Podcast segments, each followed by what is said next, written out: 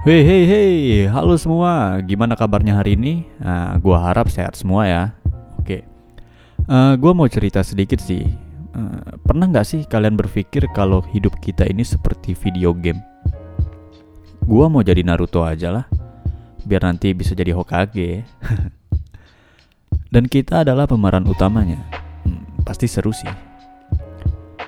Kita diturunkan di suatu tempat tanpa mengetahui alur cerita ke depannya.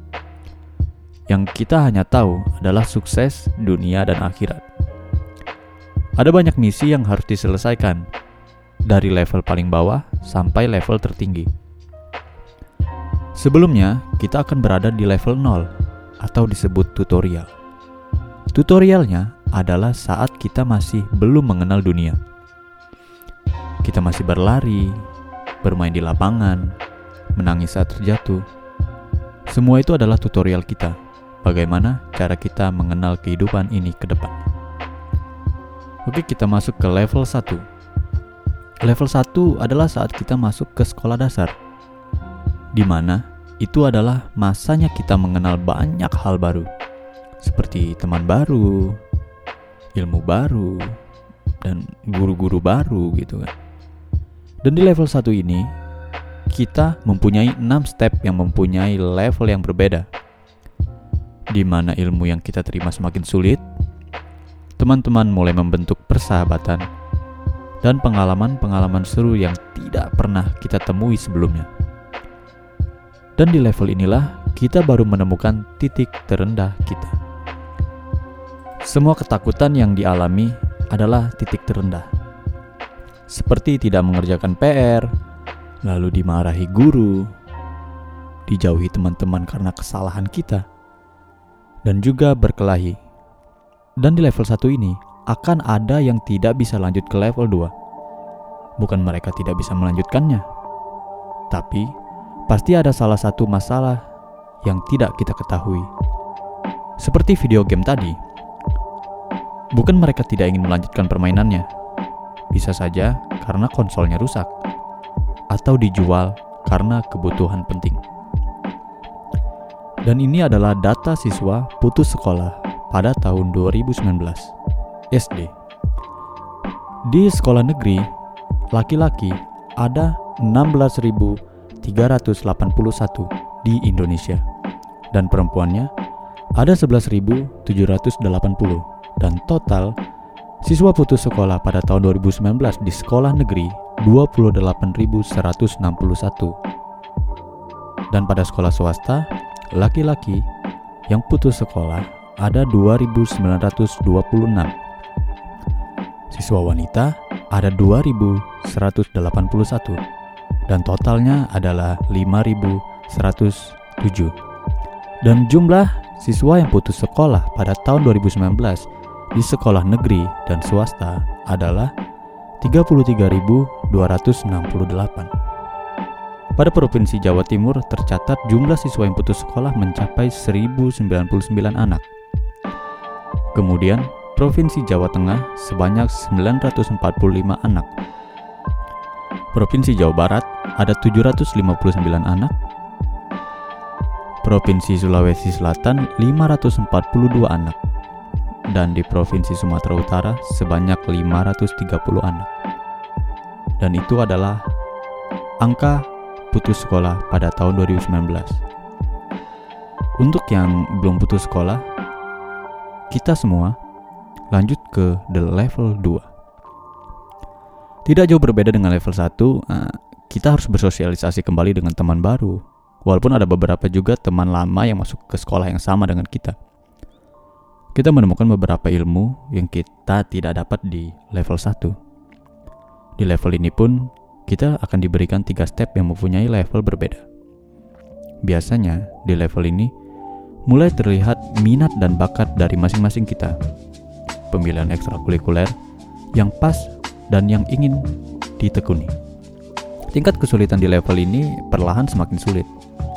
Kita akan menghadapi banyak kesulitan, takut dengan guru killer, tugas yang mulai menumpuk, kenakalan yang berujung masuk ke guru BK.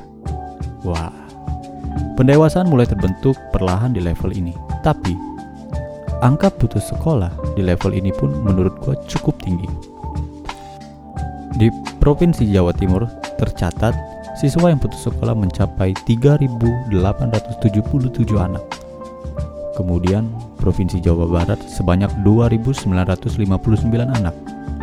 Provinsi Sumatera Utara ada 2.651 anak. Provinsi Nusa Tenggara Timur ada 2.390 anak dan di Papua sebanyak 1.823 anak. Setelah itu, yang masih berlanjut, kita akan melanjuti ke level 3. Menurut gua level ini adalah level pendewasaan sih. Bagaimana kita memilih minat dan bakat kita dengan matang.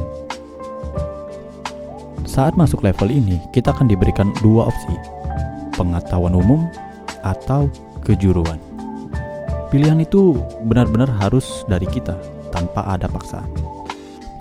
Dan di saat kita sudah memilih dua opsi tersebut, kita akan diberikan opsi lagi yang disebut jurusan. Untuk sekolah umum ada IPA dan IPS. Dan untuk sekolah kejuruan, ada banyak sekali jurusan seperti teknik, perhotelan, komputer dan jaringan, otomotif, dan lain-lain. Di step ini biasanya kita baru mengenal namanya cinta yang bukan hanya sekedar cinta monyet. Persahabatan yang semakin kental, idealis yang semakin melekat.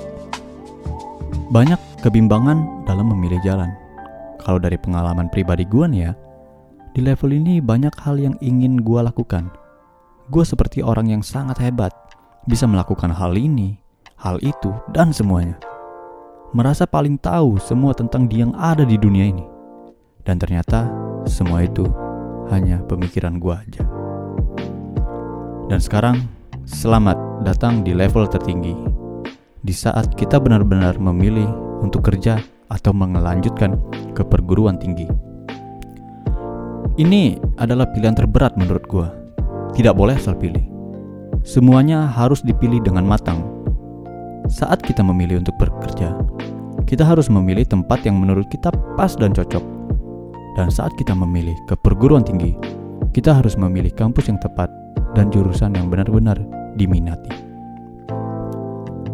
Semua tidak ada yang salah. Yang salah adalah ketika menyalahkan pilihan orang lain. Oke. Di level ini, kita benar-benar siap untuk melanjutkan ke kehidupan selanjutnya. Banyak keluhan, masalah internal dan atau eksternal, teman-teman yang meninggikan atau menjatuhkan di mana kita benar-benar mengerti apa arti tidak adil. Mencela argumen lawan, teman, bahkan orang tua. Idealis yang benar-benar telah memegang teguh pilihan kita. Oke, gue mau bertanya satu hal kepada kalian. Menurut kalian, sukses itu apa? Pegang jawaban kalian, jangan pernah dilupakan, dan bawa jawaban itu untuk masa depan kalian entah butuh waktu berapa lama untuk sampai. Tapi, jika kalian sudah sampai di jawaban tersebut, coba kembali lihat ke belakang. Siapa yang pernah mendampingi kalian? Siapa yang pernah mengajarkan kalian? Dan dari mana kita berasal? Ingat lagi. Ingat lagi level 0. Siapa yang selalu ada untuk kalian? Ingat lagi pada level 1.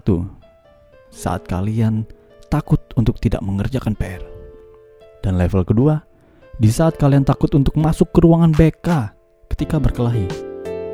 Dan level 3, saat kalian bimbang untuk memilih jalan. Coba, ingat siapa yang selalu ada. Sahabat, teman, guru, atau orang tua. Semua jawaban yang ada di kepala kalian, semuanya benar. Yang salah adalah ketika kalian menyalahkan pilihan orang lain. Ingat poin ini. Gue bukan orang yang baik. Sukses. Wah, sangat jauh dari apa yang gue inginkan. Yang pasti, sekarang yang gue lakuin adalah berlari tanpa tahu garis finish. Semoga perjalanan yang telah kita lewati selama ini tidak sia-sia. Dan jangan lupa untuk menoleh sedikit ke belakang untuk menyapa kenangan yang sudah sangat lama berlalu. Di step inilah yang akan menjadikan kita seperti apa. Nikmati dulu per stepnya, jangan langsung lompat dengan cheat. Karena main game menggunakan cheat itu ah, nggak enak. Kita nggak bisa nikmatin perjalanannya. nggak bisa nyeritain ke orang-orang tentang pengalaman yang pernah dilewatin, entah itu sedih, seneng, atau wah campur aduk. Dan mungkin ini penutup dari gua. Terima kasih telah mendengarkan suara dari orang kecil seperti saya. Share jika kalian suka dan terima kasih.